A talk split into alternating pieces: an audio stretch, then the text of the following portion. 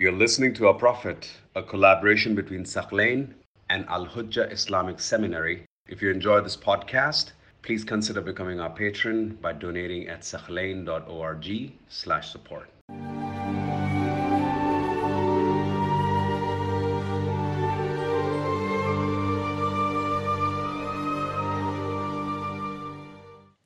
Now, my dear brothers and sisters, Surah Al-Fath, after Allah mentions the grand victory, Inna fatahna laka fathan mubina, what does the following verse state?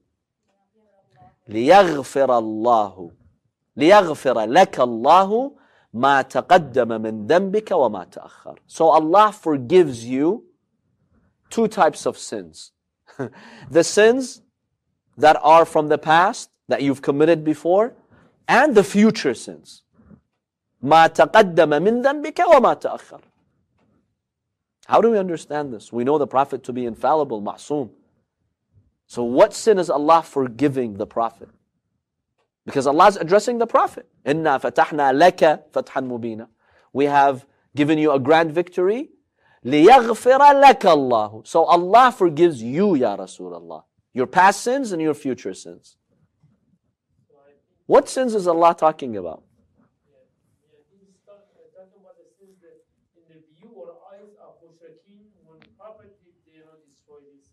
Idols. We have a hadith from Al-Imam al-Rida alayhi salam, in which he was in the presence of Al-Ma'mun, and this verse was discussed.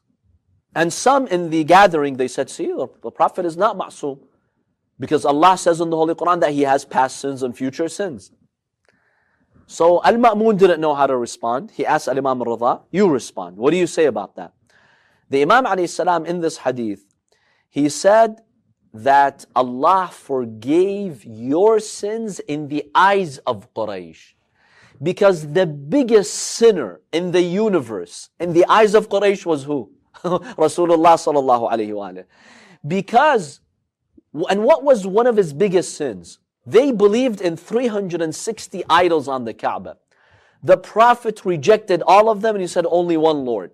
They considered that the biggest sin because he's just throwing away our idols and he says one God. That, that, was a big, that was a big insult to their belief system.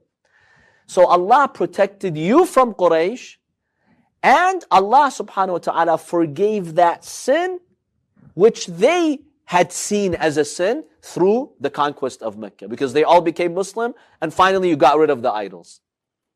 So this is one understanding of this verse. Another understanding is that your enemy, the Quraysh, they considered you sinful by accusing you of wanting war and corruption and breaking family ties and disrespecting Mecca. The Quraysh had made these accusations against the Prophet. Hudaybiyah showed how peaceful the Prophet was and how respectful he was to the Haram, the sacred area, and Mecca.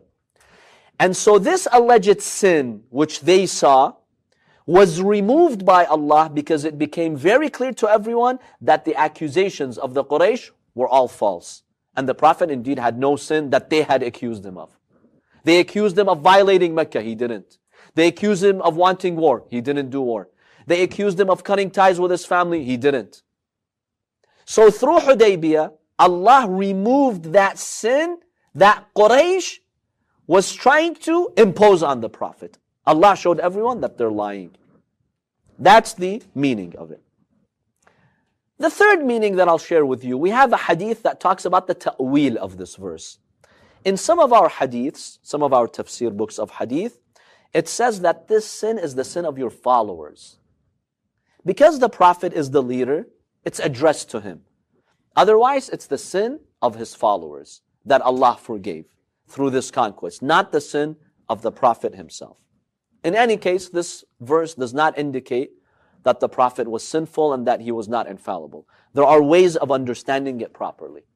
And always, when it comes to these verses that are vague, you have to go to the Ahlul Bayt to see the proper tafsir. If we want to give our own opinions, then we are committing, uh, you know, an act of violation against Allah subhanahu wa ta'ala. Because only Allah and those who are pegged in knowledge, وَالرَّاسِخُونَ فِي الْعِلْمِ They know the true meanings of the Quran. Any questions about this verse? By the way, today you will find Muslims, when you talk to them about infallibility, until today they will cite this verse. And they'll tell you, yeah, the Prophet is not even infallible. Because Surah Al-Fath says he has sins. Yes. Yeah, until today, by the way, they say this. So this is not something of the past. Um, not only in the court of Ma'mun this was discussed. Even today, you will find Muslims from other schools of thought making the argument, unfortunately.